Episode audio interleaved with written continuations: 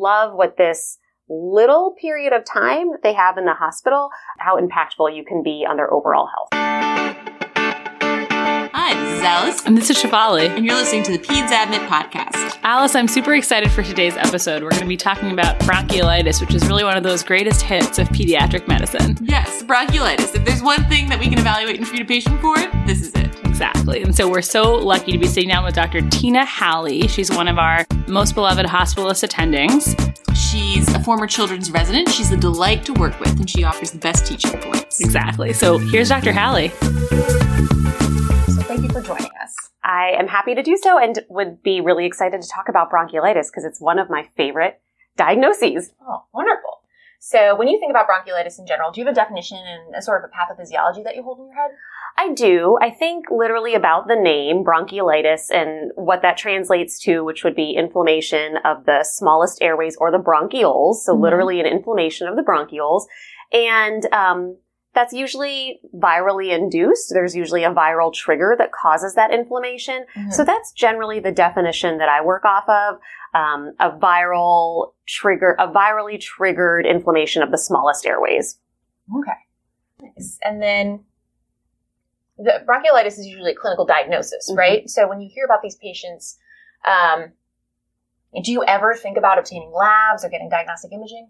I generally don't. If the history and physical exam are consistent with bronchiolitis, that's really all you need for the diagnosis. If the diagnosis is in question and you're equally considering other things like a pneumonia or other diagnoses where imaging and labs are helpful, by all means, we consider them at that point. But if a history and exam are consistent with bronchiolitis, you really don't need any supplemental labs or imaging. Okay. So under 2, viral prodrome, work of breathing, no concern for pneumonia on exam. You have your diagnosis and it's time to move on to treatment. Exactly. Okay. And so so you see this patient in the emergency room, how do you know that they need to come in? And if so, what sort of respiratory support do they need? That's a good question. When I think about patients with bronchiolitis needing inpatient care, you want to think about your general admission criteria in general. So we all know that bronchiolitis is generally something that's treated in a fashion of supportive care, and we'll talk about that more, I'm sure, in a little bit. But does that supportive care require hospital-level intervention? So that's what I like to think about. Do they need assistance with their hydration that requires them to get IV fluids, which would be a hospital-level intervention? Are they hypoxic because of their bronchiolitis that requires supplemental oxygen? That would be a hospital-level intervention. The trickier ones are determining which patients need inpatient monitoring just for their level of distress or their work of breathing or their level of tachypnea, to the point where we feel like they're at risk to get worse, and that wouldn't be safe in the outpatient setting or for someone to be monitored at home. Those are a little harder to determine. I like to get some information about where I think they are in the course of their illness, that to help determine that. I also think about touching base with a pediatrician to see, is this someone you've seen already? Are you comfortable following this patient in the outpatient setting versus you've seen them a couple times, you're worried about their trend, and thus have referred them to the emergency room? So all of those things are factors that I think about in determining whether a child actually needs to be in the inpatient setting. Oh, okay. So you're thinking about their trend, their follow-up, and can you explain more what you mean when you say day of illness? Sure. So we know that bronchiolitis generally worsens days 3, 4, 5 of illness. And so if someone is kind of approaching that anticipated peak of their illness, I'm a little more concerned that the next 24 hours are more critical for them, that they could potentially be worsening in that span of time, as opposed to maybe they've had symptoms just for 1 day and they're early in their course and have good follow-up, and maybe it's someone who could be followed up in the outpatient setting. However, if they have a moderate level of distress or need for any of those hospital level interventions that I mentioned earlier, then of course their day of illness doesn't really matter. They need to come in no matter what. All right, so we're headed down to the ED to admit our potential bronchiolitic. What questions do we want to make sure we ask the patients and the parents, rather, when admitting these patients? I think it's really good to do, like any patient, a really thorough history. You want to have a clear sense of when their symptoms started, what exactly changed in those symptoms to make the parents bring them to the hospital at that particular time. Often you'll hear they've had a few days of upper respiratory symptoms or some cough and runny nose, but you always want to know what about this point in time made you decide that you were worried enough to bring your child to the hospital.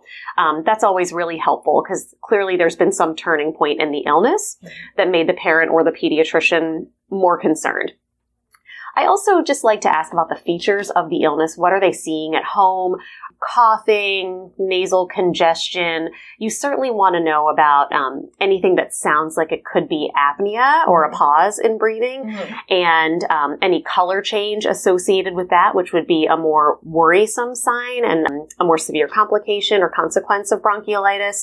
So really, using your complete history skills as you normally would.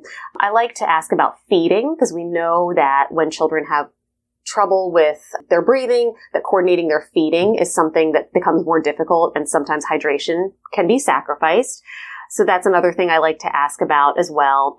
Activity level, how alert and active are they, or is that significantly decreased as well? You really want to get a sense of how much this illness is affecting them in all of the domains that we know it's possible.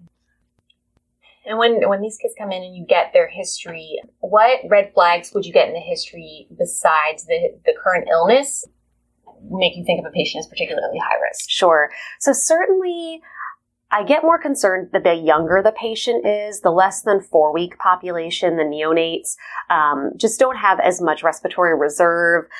They also have these incredibly tiny airways, and so even more prone to having the inflammation cause a more severe illness in them and more severe distress. So I do worry about the younger children. Certainly, a child with a history of prematurity, as well an infant with a history of prematurity or any underlying lung problems or chronic lung disease. Anyone with underlying medical conditions in general, I would be worried about. I also worry about the child, like I mentioned, who maybe has a history of what sounds like apnea during this illness. Those children are at a higher risk to have apnea during their inpatient stay, and that's certainly something that you would want to watch for while they're admitted. So someone who has a history of apnea, I definitely put in the high risk category. Oh, wow. Yeah, absolutely. Would a history of apnea alone, especially in a patient who may not yet be vaccinated for pertussis, make you think about getting testing, or is that not somewhere you go clinically? I think that you'd also need to take additional factors into account. Are they coughing? Do they have a reasonable risk for pertussis in their household? Are they hypoxic?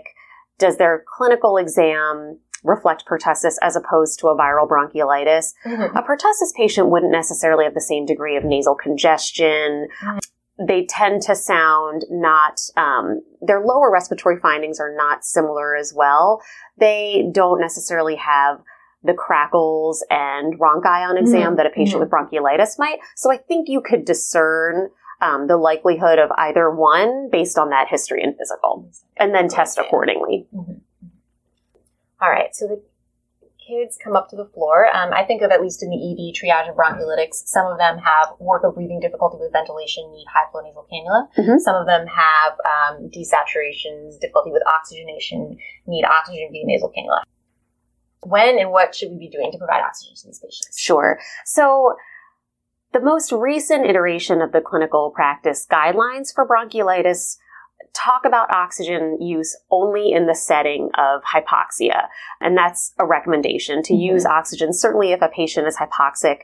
And I believe the guidelines are even at less than 92%. Now, there's a lot of anecdotal use of oxygen, low flow oxygen, just for work of breathing. This is something that isn't addressed in the clinical practice guidelines.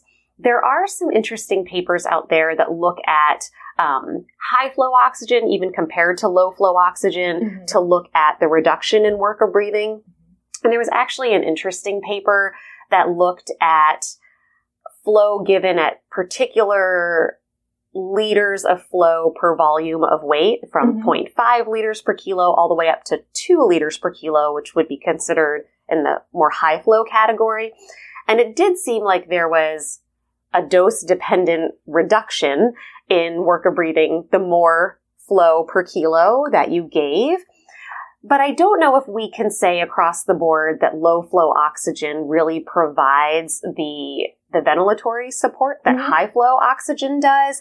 And thus, in keeping with the clinical practice guidelines, I would really only recommend oxygen if someone is truly hypoxic. That makes sense.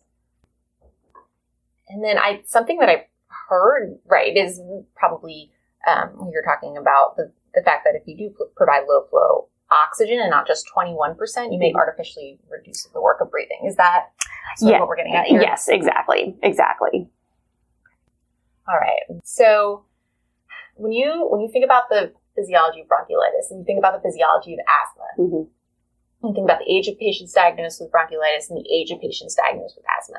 There's that overlap and sort mm-hmm. of the late, like the almost 2 or little after 2 range. Mm-hmm. Some bronchiolytics, we start to trial albuterol. And can you sort of explain this connection? Sure. So I think it can be confusing, particularly in the age range that you mentioned. I start to think about that overlap happening around 1.5 years, but certainly maybe even in children over 1 year. Mm-hmm. Wheezing can be present in children with bronchiolitis. Mm-hmm. If you think about it, wheezing is airflow through a narrowed airway. Mm-hmm. And so the mechanism for that wheezing in bronchiolitis is more typically that the airway is narrowed because of a lot of secretions or airway inflammation. Mm-hmm. It's a little different than bronchospasm in an asthmatic.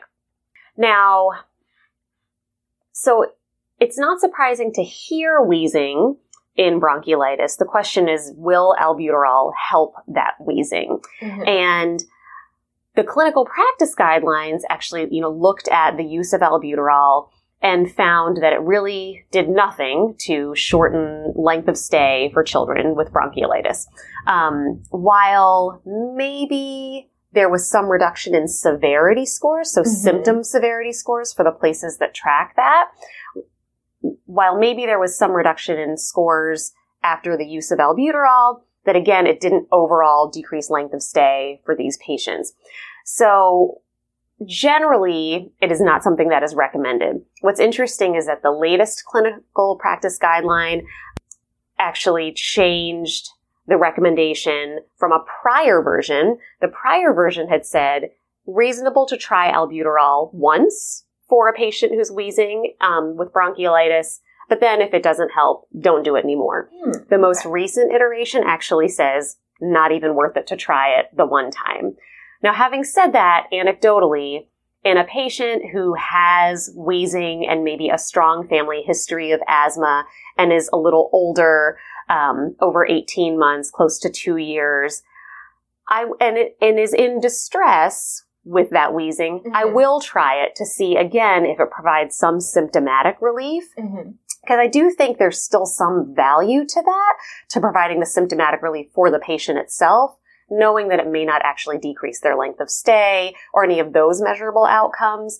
So generally not something that is recommended per the clinical practice guidelines, but I think you have to approach each patient kind of individually and see if there's value in trying it at least once, if you think there may be some component of reactive airway disease as well. So they get a shot, the albuterol seems to help. Mm-hmm. In a patient with a high asthma predictive index, mm-hmm.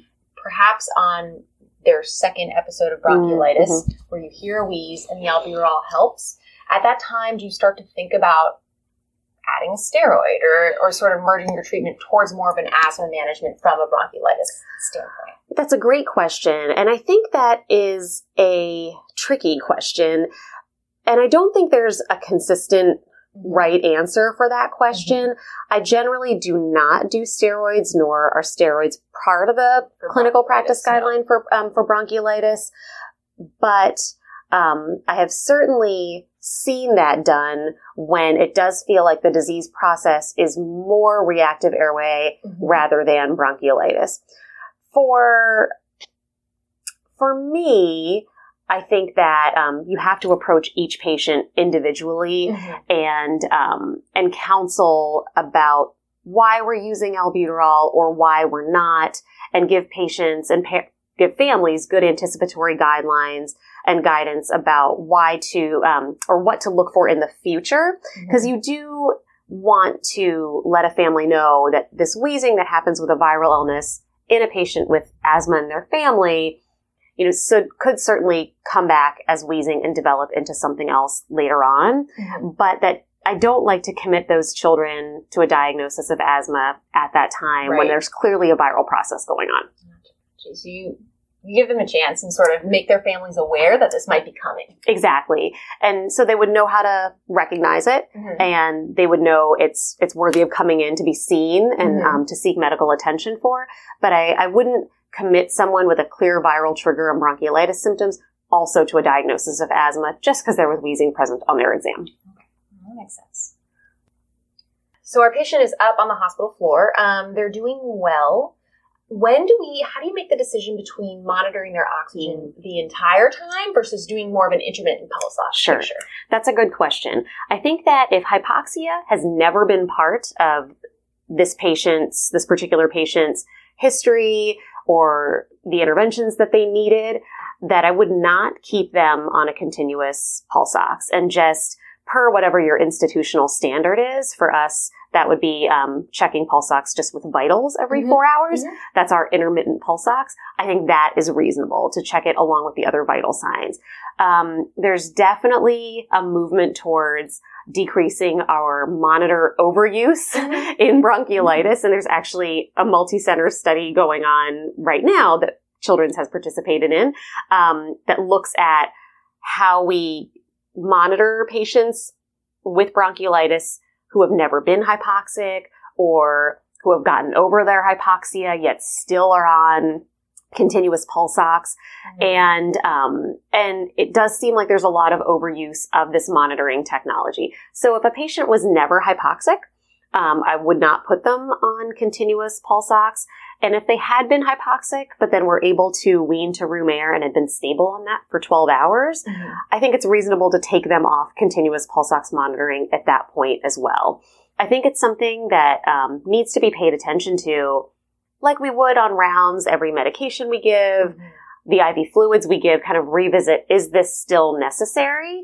And once we can kind of get used to that culture, we can stop monitor overuse and bronchiolitis.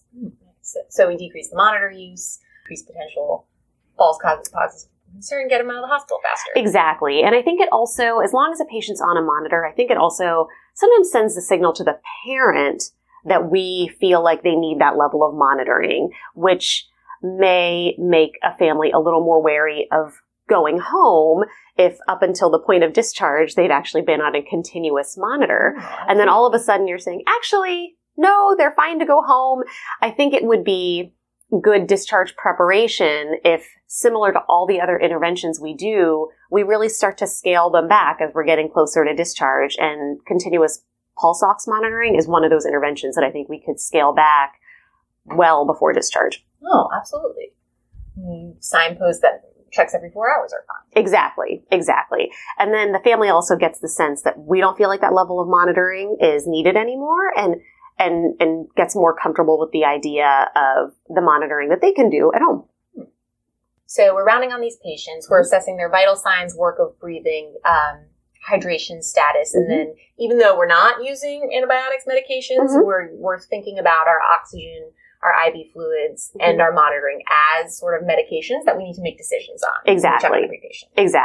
Now, if I'm the intern on service and I'm thinking about this at a more granular level, if I'm reporting to you oxygen saturation, our Q4 checks of 93, or if they're all 95, 96, or if they start to, at what level do you think about maybe adding the pulse ox back on? Sure. I think that consistent DSATs below 90 warrant going back on oxygen. And I say persistent, intentionally there, because we can all have intermittent DSATs, you know, if a child is coughing, maybe related to positioning. So I think that we need to do those things that we know can maybe help us self-resolve those DSATs. And if they don't, and we're positive it's a good waveform and such, that at that point, below 90, I would put a child back on oxygen. Okay. All right. So they need oxygen only for our goal sats above 90, and we're not putting that pulse ox back on unless they need oxygen. Exactly. Okay. The other sort of in-house intervention that we tend to do for these kids is frequent bulb suction, frequent nasal suction, or frequent deep suction. Can you sort of explain the different types of suction that we have to offer and how we use them? Sure. So starting with the least invasive, think about the bulb suction, which is at the bedside of almost every patient with bronchiolitis, and just really is able to clear the nares themselves of any mucus and congestion that's there. So I would say that's the least invasive. The next would be what we use institutionally, the Yankauer suction, which is a more rigid catheter suctioning that uses the benefit of being attached to the wall suction. So it's a deeper suction that's generated than the bulb, but still only can go so far because it's a rigid catheter. And then deeper catheter suctioning, or like the thin catheter tube suctioning, is a thin flexible tube that can go even deeper into the airway to suction. We tend to not use that catheter suction as often because, as if anything is introduced into the airways and comes in contact with the walls of the airways, that can induce bronchospasm, which we wouldn't necessarily want to do in really any patient. I'm more familiar with the ICU using that level of suctioning, and they also have higher levels of monitoring and more rescue interventions available immediately. On the floor, we typically just use the bulb suction and that rigid Yankauer suctioning. Okay. So those, but Yankauer suctioning is a hospital level intervention because, again, it's attached to that wall suction, and it's not something that a parent can do at home. Oh, absolutely. And that's what, when we talk about when was their last deep suction, it's the last Yankauer suction. On the floor, yes. On the floor. Mm-hmm. Okay. How would you compare it to the Nosferatu? You know, as a parent, I actually never used the Nosferatu at home. My children were very amenable to being aggressively bulb suctioned. I can't blame you. But I will say colleagues of mine love the Nosferatu, and there's actually a study that is looking at the use of the Nosferatu in the hospital versus just bulb suctioning versus Yankauer suctioning, and to see if the level of suctioning matches that at all of like a wall suctioning, which I think is an interesting idea, because we think about Yankauer suctioning being a hospital level intervention, and there was evidence that the Nosferatu produced similar results. That would be huge, and maybe could change the trajectory of some kids that are admitted with bronchiolitis. But that is, I think, just an early ongoing study. So I personally don't have experience with the Nosferatu, but anecdotally from my colleagues and the parents, apparently it's fantastic. And better than the bulb is what I have been told. Potentially a way to scale down our hospital level interventions a little sooner, potentially. So we have our patient with bronchiolitis. Maybe they required high flu and were transferred out of the ICU. Maybe they required oxygen from some time and now are weaned to room air. Maybe they required frequent deep suction and now haven't required it for some time. How do we get to the point where we decide they're ready for discharge? Sure. And I think this is something that really we should have been thinking about from day one admission. You know, every time you think about why a child needs to come into the hospital, you should automatically be thinking about what goals they need to meet to be able to leave the hospital. So for our bronchiolitics, I think again about what hospital level interventions are they requiring and when have they stopped requiring those. So I certainly would want to see a patient maintain hydration on their own if that's something that they were not able to do. Do they have to take full maintenance? No, but you want to at least see that they're on the right track and their trend is improving. And I think there's a little bit of style involved with how much does a patient need to drink before mm-hmm. they get to go home, but certainly at least 50% of their maintenance seems like a reasonable goal. Again, taking every patient as an individual and tailoring that a little bit. For the patient that needs oxygen, I like to see that they can stay off of oxygen during a sleeping period. That mm-hmm. doesn't necessarily mean it has to be overnight, but if it's a child who does take a nap during the day, and you can see them nap well without needing to go back on oxygen, that's a sufficient sleeping period. Suctioning is a more difficult one. The practice guidelines for bronchiolitis also don't address suctioning and its frequency mm-hmm. and such. So this is something that's a little bit left to the provider. But I like to see that someone can be successfully weaned to bulb suction and the parent's comfortable with that level of suctioning and we're not seeing that there's copious secretions and worker breathing associated with that. So once they meet whatever goal that hospital level intervention had been providing, whenever they meet that on their own, that's usually when I think about discharge. So before we discharge a patient, we really one of the good things about having a kid in the hospital is that you have time to talk to their parents mm-hmm. More extensively. Mm-hmm. So how do we talk to these parents at discharge? Is their kid going to get this again? Are they going to have breathing problems? Why no antibiotics? And really, what are our return precautions? Sure. And I think a lot of bronchiolitis guidance really starts with when they get admitted. Mm-hmm. I think it's really important to stress that it's a viral illness. And so there's no medication that's going to get rid of it right away. It's an illness that needs to run its course, but that some children need additional help and support getting over the worst part of the illness, getting over the symptoms of the illness and managing the symptoms of the illness. And that we feel a child is ready for discharge when they've clearly gotten over the peak of their illness. And we feel confident that they're only going to keep getting better each day at home. Mm-hmm. So I think that conversation actually starts with admission to just make sure the family understands what the goals of the inpatient admission are. Mm-hmm. I am pretty good about saying and really making sure a family understands that a child may not be back to 100% their normal self. I think it's very important to set that expectation. They might still have some congestion. They might still be coughing. Their breathing may not still be 100% back to normal. But what's important is that they've shown us a trend where we think the likelihood of them getting worse again is very low. Mm. So that's usually how I prep for discharge, that we feel the child is at a point where the risk of them getting worse again is really low. In terms of can they get bronchiolitis again, they can, unfortunately.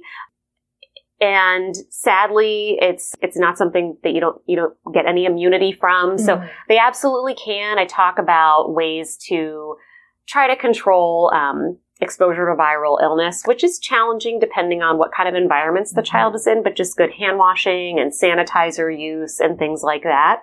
But a child can absolutely get it again. Even if we identify what virus is causing the bronchiolitis, they can get that kind of bronchiolitis again. If it's RSV, you can get RSV multiple times in your lifetime. Mm-hmm. So that is something I think it's good to let a family know.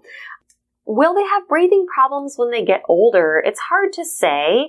Again, the child who has a strong component of wheeze with a high asthma predictive index, I do counsel that this is something that could happen again in the future, but that is where the role of the pediatrician is really helpful in kind of seeing what the child's trend is and identifying if a pattern of asthma is starting to emerge. Mm-hmm. So I do like to counsel towards that, but that it's not necessarily a slam dunk that a child is going to develop any permanent respiratory problems, and more often than not, they don't. Mm-hmm. I talk about bronchiolitis being a viral illness over and over during the course of the hospitalization so that a family can understand why we're not using antibiotics or any mm-hmm. kind of other adjunctive medications. And I liken it to a common cold that an adult can relate to. There's nothing really we can take for the cold. We just have to kind of let it run its course. And so I try to draw that parallel to help families understand why we don't use antibiotics for bronchiolitis. And in terms of return precautions, I often remind them of the things that worried them when they first brought the child in. If you see that rapid breathing again, if you see that their chest and belly are moving a lot with their breaths, if they seem like they're not feeding well, or any of those things that concern them the first time, those are often my return precautions, where if you see those things again, that's when you should be coming back. All right. And then as they're leaving, you're talking to them about return precautions. How soon do you like them to see their PCP? And are there ever kids where you want to refer them to a pulmonologist? Sure. So I like most children with a respiratory illness, whether it's pneumonia, bronchiolitis, asthma. I think all of those children should have close PMD follow-up, because again, you're not 100% when you're getting discharged from the hospital. So I think it's important for someone to be able to follow up and make sure that the positive trend we've seen in the hospital is continuing once they've gone home. So I recommend usually follow up with a pediatrician 1 to 2 days after discharge, if that's reasonable for the family. And usually I expect that, and I counsel that visit is really to make sure the patient is continuing to improve as we would expect them to at home, and that the symptoms that they're still seeing, like cough and runny nose and things like that, are just getting better each day.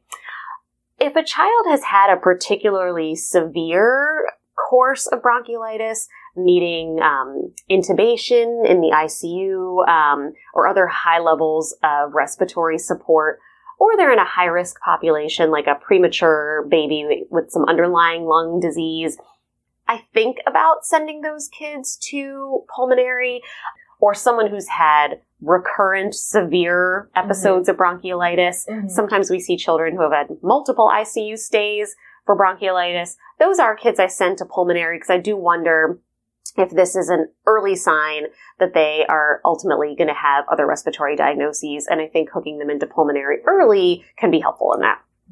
All right. I want to ask about a couple more things. Routinely obtaining and the value of a respiratory viral panel. I hear, you hear rumors that, well, in some places we might put all of the kids with RSV in the same part of the hospital, or we might, if we know they have RSV, then we can only put them on contact precautions and not droplet and things like that. Do you, when you think about these things, can you see squeaking out any value from these tests? I really can't, to be honest. I think that certainly from a management standpoint, there's really no value to knowing what virus it is. They even did a study to look at apnea risk and trying to define which patients were the highest risk for apnea, because sometimes you hear, this is a young RSV baby, they need to be admitted because they're at risk for apnea. And there have been studies that have shown that all the other viruses that we see in the winter, rhino, human metapneumovirus, all these things also cause apnea. So it shouldn't just be the RSV babies that are getting monitored. So from a management standpoint, I don't think the virus matters.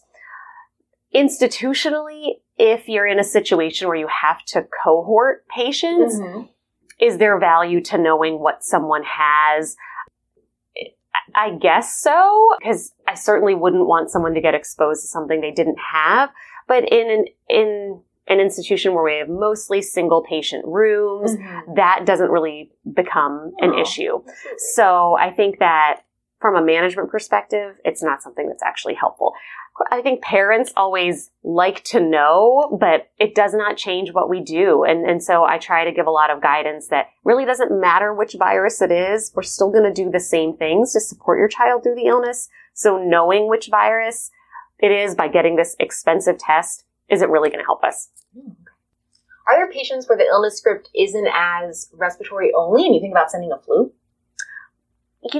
Certainly. And I think that, sometimes, especially during this time of year in the winter where we see so much bronchiolitis, it's easy to just get down that tunnel of this is bronchiolitis and I'm not going to think about anything else.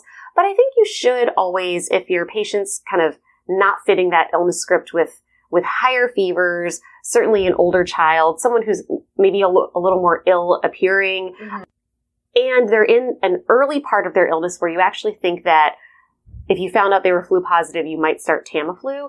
I think it's important to keep an open mind because you don't want to miss something because they came in with a diagnosis of bronchiolitis and now you're kind of stuck with that tunnel vision.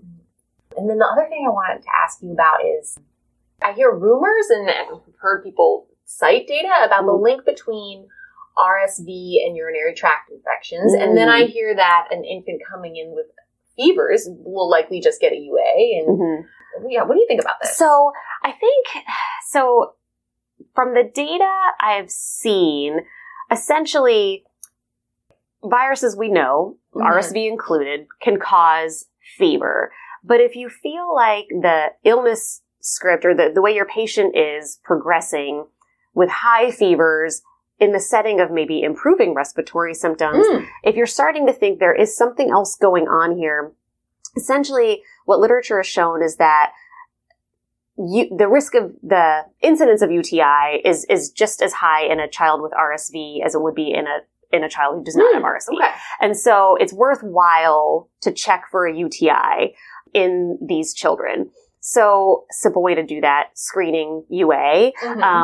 And of course, depending on your age as well, a lot of our RSV children are infants. A lot of first-time UTIs are diagnosed in that age range as well.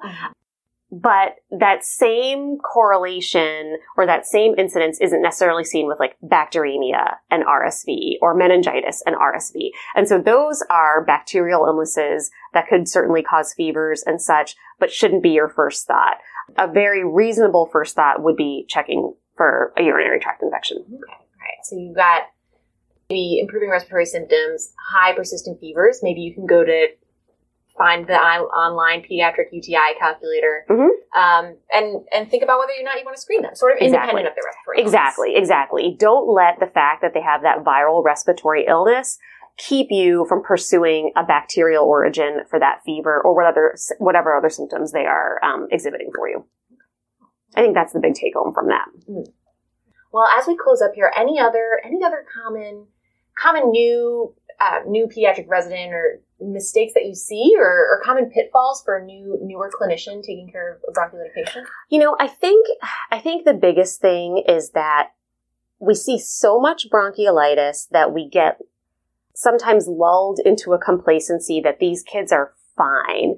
And I think the thing to remember is that the severity, the spectrum of severity for bronchiolitis is really broad. There are many children who are fine to be monitored at home with mild symptoms, being checked on by their pediatrician versus the child that comes in with respiratory failure. And the time that it takes to go from one part of the spectrum to the other can be quite short. And so I think to remember that bronchiolitis can be a severe illness and still, and make sure you're still kind of watching what the trend is for a particular patient and not to just kind of assume, because we see so much of it that, oh, they're fine and they'll be better in a day or so. The severity spectrum is broad and those kids can be quite sick and need a lot of intervention.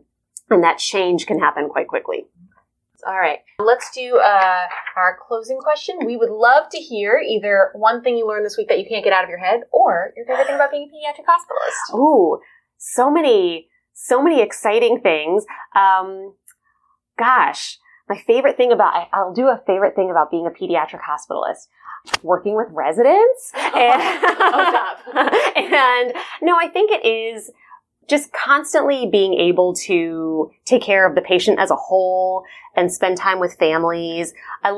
There's certain organ systems I love individually, but I think just being able to look at a patient in their entirety and really impact them in a short amount of time that I have them as their hospitalist attending.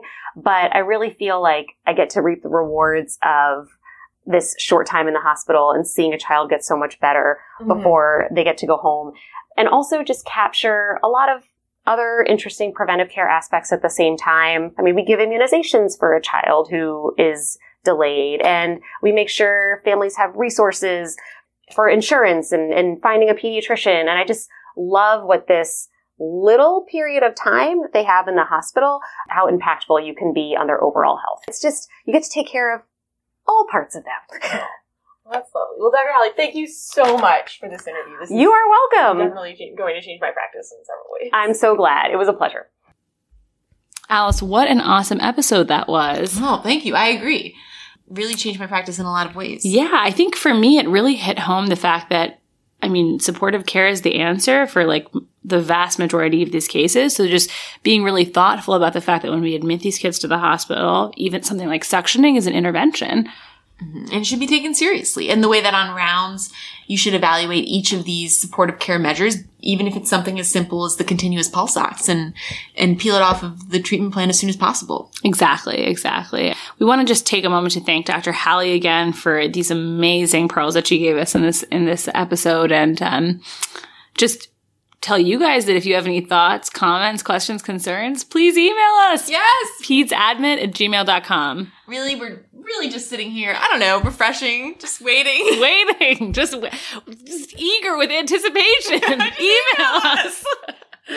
All right, we'll see you next time.